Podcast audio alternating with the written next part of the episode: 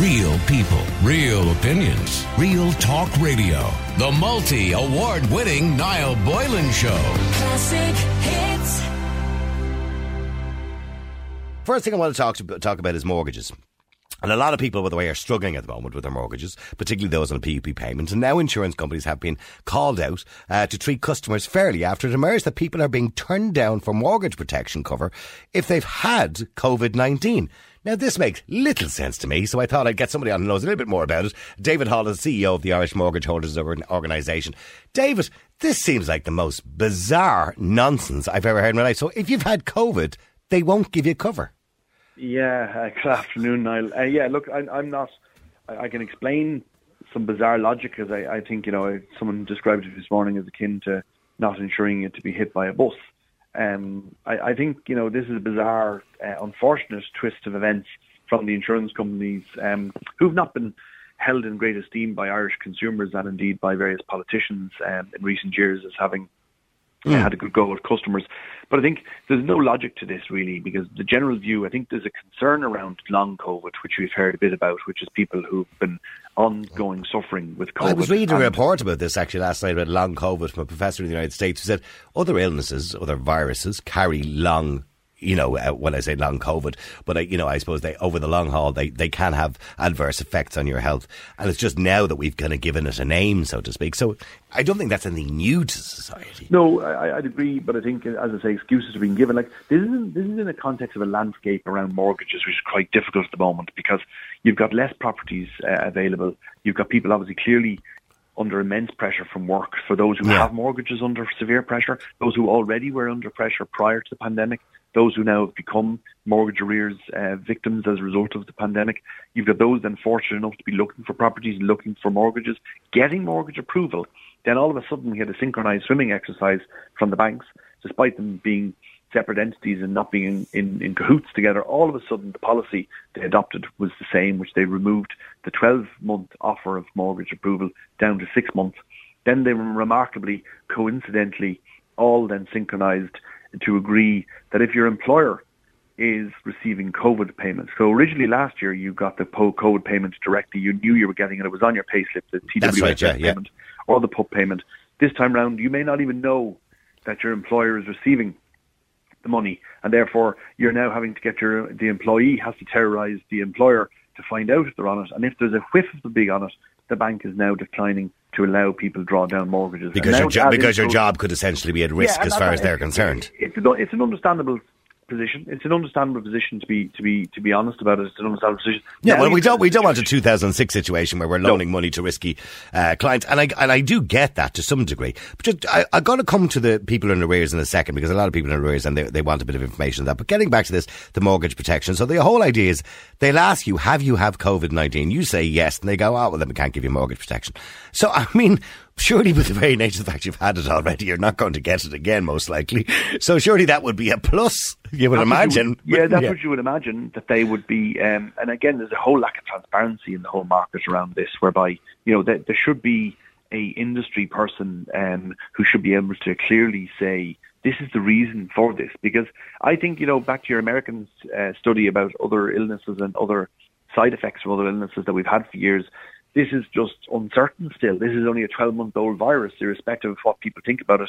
It's only a 12 month old virus. It's still unclear and uncertain what long term effects it will have. Mm. Um, both but we don't want to see the word COVID being used as some sort of get out clause for everything, and that seems to be the way the case in point well, at the moment, doesn't it? They, they basically don't want um, anybody who's affected by COVID or anybody who's unemployed or has lost a job. Like effectively, the entire place has conspired to uh, deselect those people who uh, have any element of risk. And mm-hmm. risk is now the risk adverse completely. They've decided to lock down, batten down the hatches, and say we only want people who are solvent, who are well, who have money, and actually, but, I mean, you could go down rabbit holes, that kind of stuff. You could start turning around to people and say, "Do you drive a car?" Because now you're at risk. You might be one of the five hundred um, thousand people who die. I, you I, know what I mean? I've got the, ple- the great pleasure at the moment of, of engaging with my insurance company for my own business, my ambulance company. You try talking to an insurance company where you have 103 staff who deal with COVID every day and have a conversation about insurance premiums. Yeah. Oh, I can imagine So what that's like. this Okay, is but, but David, just very quickly, getting back to that. Okay, we've established we believe that's a load of nonsense, and hopefully somebody will step in, and the omb- ombudsman will step in and do something about that because I think it's ridiculous, uh, particularly in the current climate where so many people have either had it or had a test or whatever. Because they'll even ask you, "Have you had a test?" Right.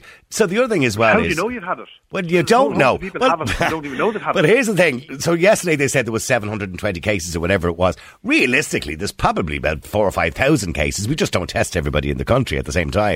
So not it's probably more. Absolutely. So okay, getting back to the other problem is, of course, last year people got a bit of a mortgage break or a mortgage holiday, even though they will have to pay it at the end of their mortgage. It'll be recapitalised and pay a bit of interest on it. So don't think it was some sort of giveaway by the banks. That ended, of course, in and around September, if I remember rightly. Um, and now people who are still on PUP payments, particularly those in the hospitality, travel industry, whatever it is, they're out of jobs. You know, they're struggling to pay their mortgage. Some of them are probably not paying it at all. So, what's it, is there any help for these people? Yeah, no, but I think I think the, the uncertainty is the key part because in order to restructure your loan, be it uh, on an informal arrangement or formally through the insolvency uh, system, you need a bit of certainty around your income. And one of the biggest challenges that everybody has at the moment is uncertainty. Will I return to work? Will I return to work full time? Will I return to work on the same money? All of those natural questions. So the answer, short answer to your question is yes, there's help through ourselves, the Irish Mortgage Holders Organisation, which is 1800 988 977. We're uh, one of only two debt charities in the state. All services are for free. We've restructured and helped 18,000 households.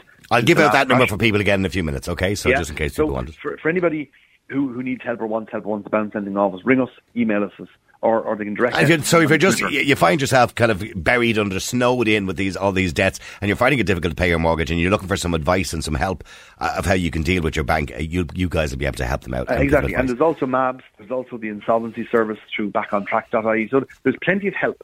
But they're worried. Are they going to lose their home, David? If somebody hasn't paid their mortgage since last September because they literally can't afford it because they're on 300 quid a week or 350 a week now, I mean, are they going to lose their home? Well, I think ultimately there's a big risk here unless you can restructure your loan. But I would say that there's a lot of hope there in relation to restructures that have been done by banks. The insolvency service has, although it started in 2013, has really come into its own in recent times. And I would say that some of the precedents have been set by some of the insolvency arrangements that are court-ordered insolvency arrangements have been very, very positive for debtors. And I do, do believe gives a new offer of hope. No one's going to lose their home imminently. The length of time that it takes for the process to go. The court system have no interest in repossessing family homes. The evidence is very clear. The banks have 24,000 customers in long-term arrears since the last crash. Only 7,000 of those are in court.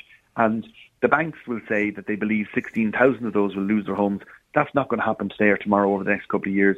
Those people who are currently just in arrears are really in a very unfortunate situation because of the pandemic, but also because of the bank's competence or incompetence in not dealing with them separately. This is a cohort of people whose reason for being in arrears is very clear, yet they've put them into the same pipeline as they had in the past. And is that 24,000, is that number, do you think, you know, looking forward long term, you have a very good idea at speculating on these kind of things? Double it.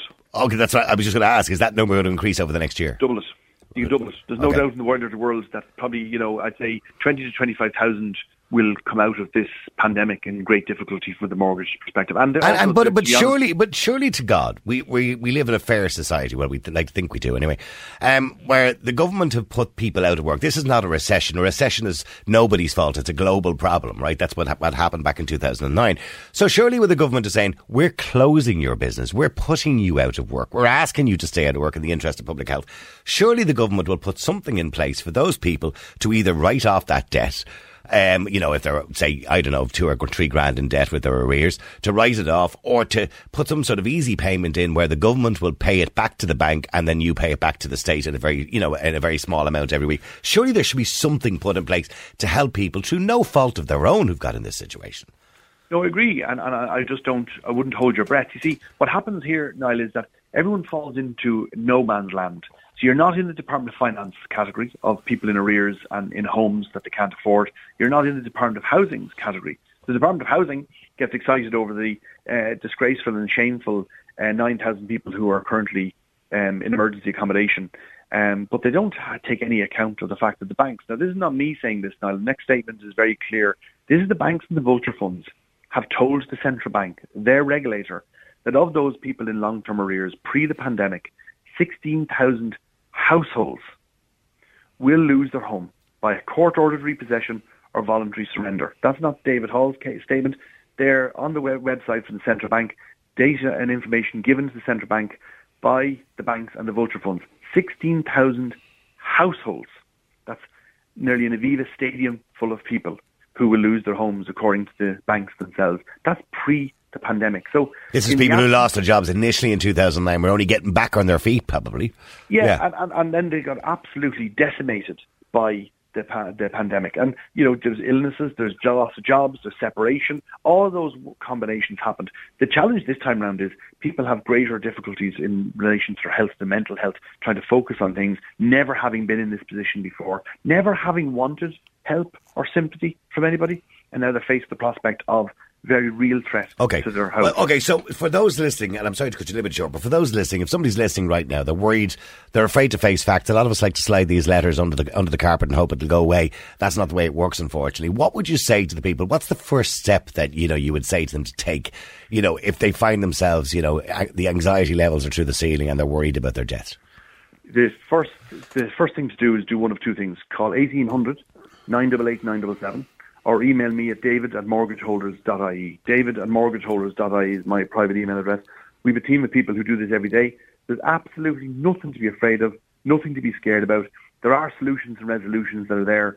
And the worst possible thing people can do is leave this go and think it's going to go away because it most certainly is not going to go away. As dysfunctional and as disorganised as banks and vulture funds are, this will come about and catch up with you. Yes, you will not have certainty about what your plan is in the future, but we can act on your behalf free of charge. Engage with your lender. You don't have to ring them. They won't have to ring you. We could do that for you. And we can also then, once it's clear what's going to happen with your employment, make a proposal back to your lender about what we're going to do long term. All right, well, look, uh, the number again, if people want that, is 1 800 988 977. Or indeed, you can contact MABS and there's other organisations there, just to be fair as well. Uh, listen, David, thank you very much indeed. No problem, you coming anytime.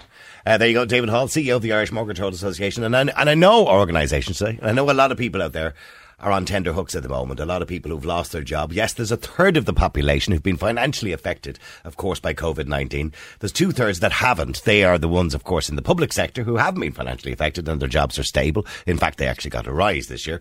Um, there's also those who are making a huge amount of money out of it, who work in maybe retail, for example, groceries, etc., etc., the tech industry. They're making a fortune out of it. And they're actually doing well in the, in the, the last uh, year, the last quarter, certainly.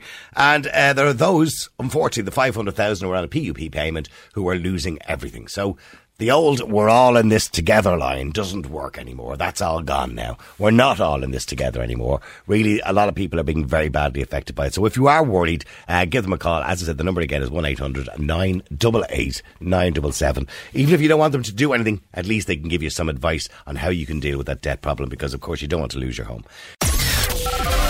Real people, real opinions, real talk radio. The multi award winning Niall Boylan Show. Classic hits.